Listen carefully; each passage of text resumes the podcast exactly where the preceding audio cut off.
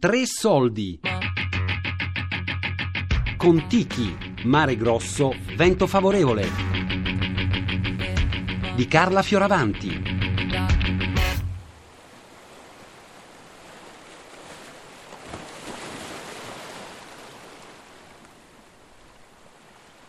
Thor Heyerdahl, probabilmente da bambino, sognava di andare oltre l'immensa distesa d'acqua gelida dei mari del nord, incantato dal movimento dell'acqua e dal viaggio strano che solo la luce sa fare.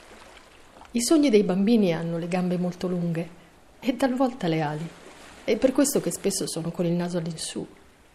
Così dal volo di un uccello o da una pietra può nascere una storia che porta lontano, oltre lo spazio e il tempo. Sua madre era direttrice del museo di Larvik. Così il giovane Thor si appassionò profondamente alla zoologia e all'antropologia. Poi studiò biologia e geografia, con una tesi in antropologia delle isole del Pacifico. In occasione del viaggio nelle isole marchesi che il padre offrì a lui e alla sua giovane moglie, Thor incontrò i miti dell'antichità che fecero vibrare la sua anima e segnarono per sempre il suo futuro di scienziato ed esploratore.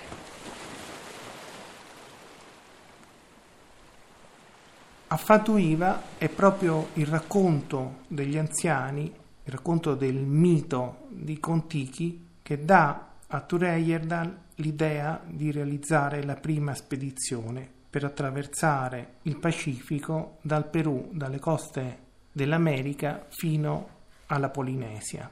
E questa capacità di leggere la storia nel mito è uno dei grandi contributi di Heyerdahl all'antropologia. Non siamo qui per ragionare sulle diatribe tra accademia e archeologia sperimentale, ma per riflettere sulla capacità di rileggere i miti, di trovare ispirazione nelle fonti dirette, nei racconti degli anziani, per mettersi in gioco, per trovare le nuove rotte percorse dagli antichi e per parlare dei contatti fra le culture, tanto necessari adesso come lo sono stati probabilmente nell'antichità. La comunità scientifica è una comunità, disciplina per disciplina o anche mettendo insieme più discipline, ma insomma funziona come una comunità, come una collettività di individui organizzati con delle istituzioni, con dei dirigenti eh, espliciti o impliciti, dei maestri riconosciuti, che è la stessa cosa, dei leader in pratica e quindi funziona come una società. All'interno di una società gli estranei devono essere prima esaminati, validati, accolti e alla fine fatti entrare, se no, non, no. In altri termini, con altre, ovviamente con, altre, con, altri contesti, in contesti completamente differenti, sono cose che succedevano nel 500, nel 600, non, continuano a succedere. Heyerdahl direi che sia un caso sicuramente fortunato perché ha avuto ragione in molte, in molte delle sue proposte, delle sue iniziative, non in tutte. Ma vabbè, non mi pare che sia una cosa così grave. Quello che rimane sicuramente è la capacità di aver dimostrato sperimentalmente, e non c'è niente di meglio che un esperimento, in certi casi, la fattibilità di certe navigazioni. Non soltanto questo, anche altre cose. Penso a tutta la storia dei Moai dell'isola di Pasqua, che sembrava impossibile che fossero stati costruiti, innalzati, trasportati, lui l'ha fatto, l'ha rifatto.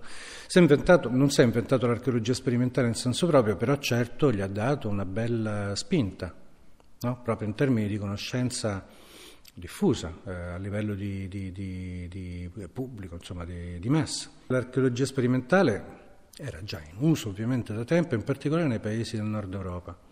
Quindi non, non, non mi stupisce che che gli sia venuto, è, coerente con la formazione che aveva ricevuto, probabilmente questo tentativo di riproporre strumenti, attrezzature, modalità, tecniche, operazioni che si presume fossero quelle in uso in epoca archeologica, diciamo. Per Turayer dalla ricerca è sempre una ricerca interdisciplinare, dalla zoologia, dalla biologia in cui si è formato, arriva all'antropologia, si specializza in antropologia delle isole del Pacifico, ma sempre la sua attenzione è per l'archeologia, cerca sempre persone, specialisti con cui collaborare. E l'antropologia insieme all'archeologia sono il fuoco della sua ricerca in ogni parte del mondo, nelle Maldive, nelle Canarie, in Sicilia, a Tucume, in Perù, e eh, ritrova testimonianze archeologiche, ritrova i racconti mitici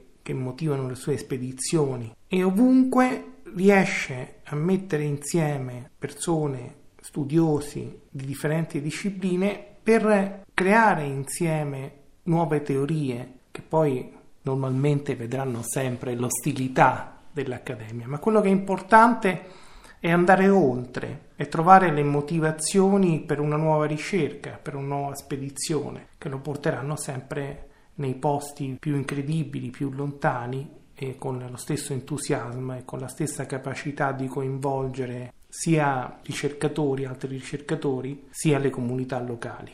La cosiddetta verità, diciamo così, non esiste, o per meglio dire, nessuno è in grado di asseverare che esista. Quindi l'unica maniera per arrivare a mettere insieme un po' di gente d'accordo, un po' di gente su un'ipotesi verosimile è che questa gente sia d'accordo. Dov'è che si mette d'accordo? In un consesso che si autodefinisce disciplinare, accademico, eccetera. Gli scienziati sono quelli che sì danno la patente di scienziati, gli uni con gli altri, diciamo così.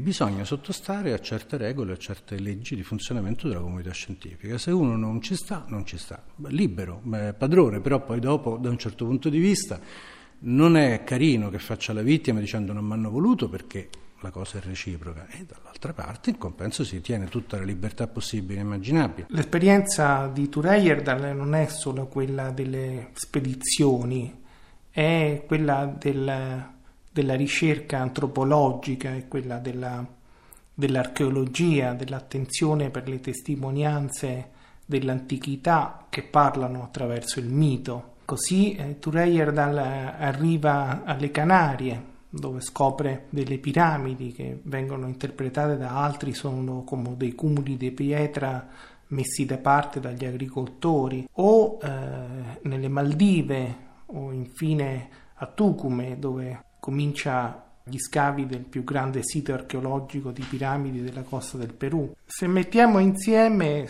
su una cartina le spedizioni di Tureyerdal, arriviamo dalla Polinesia fino all'Oceano Indiano, dal Mediterraneo alle Canarie, c'è una capacità di guardare il mondo, di guardare il pianeta e di farsi delle domande e di cercare delle risposte attraverso le testimonianze archeologiche, attraverso i miti. E questa inquietudine, questa attenzione, questa ricerca abbraccia tutto il pianeta. Retain the best of what nature has to offer and add on the best of what man can create. Tor Heyerdahl, The Explorer, page 203 la parola giusta, di diffusione culturale. Questo era diciamo, il, il, il, il perno delle sue ricerche. Lui aveva questa idea eh, che eh, la cultura sia diffusa da un centro verso la periferia. Così Sud America eh, era un centro eh, in rispetto alla Polinesia che era nella periferia. E Egitto era un altro centro con le sue piramidi eh, che lui ritrova in, in tutto il Mediterraneo e anche nella, nelle Americhe e ha sviluppato anche con la sua idea diffusionistica che le piramidi in Messico, per esempio, non si possono spiegare senza conoscere le piramidi dell'Egitto. E lui ha provato di, allora di stabilire con un altro viaggio in un'altra zattra, in una zattra fatta di papiro, di canna, che è, veramente era possibile di viaggiare con, in una, una zattra primitiva, eh, attraversare tutto l'Atlantico e arrivare in, in, America. Se veramente qualcuno lo ha fatto nella, nella nostra preistoria, eh, quello non, non ha dimostrato ma ha dimostrato che era possibile. Sulla vela del Ra campeggia un sole, è il dio del sole degli egiziani, Ra, che dà il nome alla spedizione. Il mito, la religione, le conoscenze degli antichi sono per Tureyerdan non solamente una fonte di ispirazione, ma sono anche un racconto in cui si parla di una storia antica, si parla con un discorso diverso, il racconto del mito, ma che ha un suo valore e che ha anche una sua verità storica. Sulle tracce del mito, ascoltando il racconto di un anziano, prende così vita una grande avventura, seguire le proprie intuizioni e mettersi alla prova, anche andando contro l'opinione delle autorità scientifiche.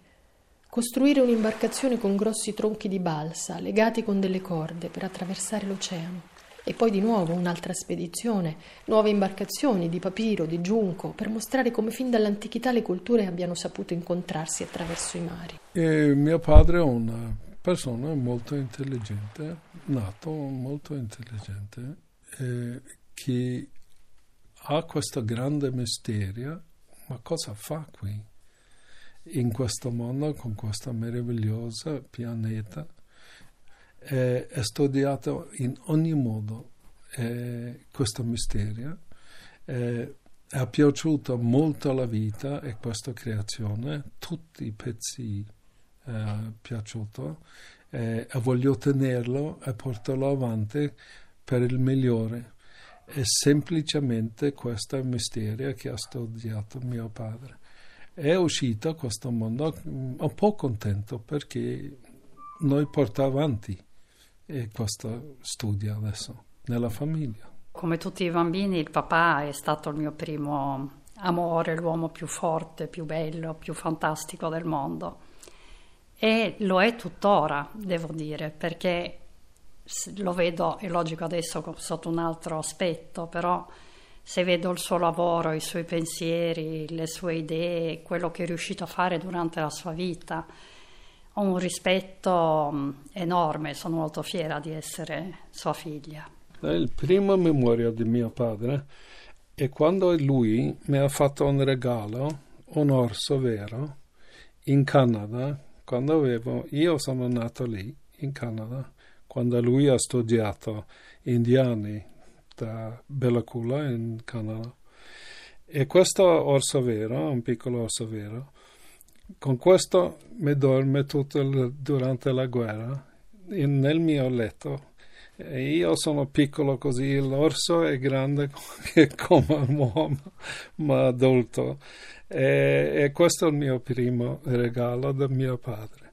E lui è andato via nel, eh, in Norvegia, in Inghilterra prima, per eh, continuare la guerra in Norvegia, per liberare eh, Norvegia.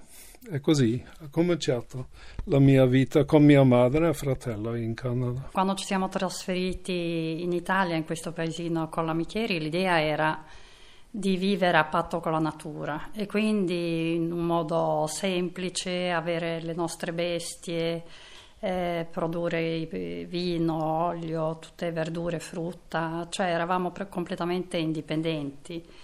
E mio padre mi ha insegnato ad amare e rispettare la natura da subito. E quindi quello, il suo amore per, per la natura, per la civiltà, per un'unione totale eh, senza guardare religioni e confini che sono cose che abbiamo creato noi stesse, il fatto di essere pacifista, cioè tutti i valori che io ho dentro praticamente me li ha trasferiti mio padre fin da bambina. E lui è molto intensivo nella testa da studiare, studiare il mistero del bosco, della natura, e come cresce questa storia. Perché lui a giovani eh, ha un grande mistero, eh, perché suo padre è molto religioso. Ogni sera devo eh, parlare eh, con Dio eh, prima di va a dormire. Sua madre ha studiato Darwin con tutta questa evoluzione di Darwin e lui ha in testa qualcosa contrario tra il madre e il padre così. E questo secondo me fatto molto più intensivo questo mistero della natura. E, e con questo vai dentro la vita di formiche, un serpente, un bosco, un albero. Lui molto più intensiva degli altri eh, per conoscere questo mistero. Se è vero, c'è un creatore dietro di tutto questo o uscito da solo.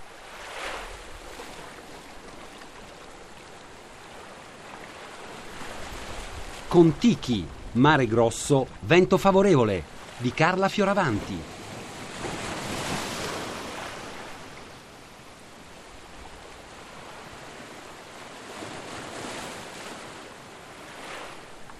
Podcast su tressoldi.rai.it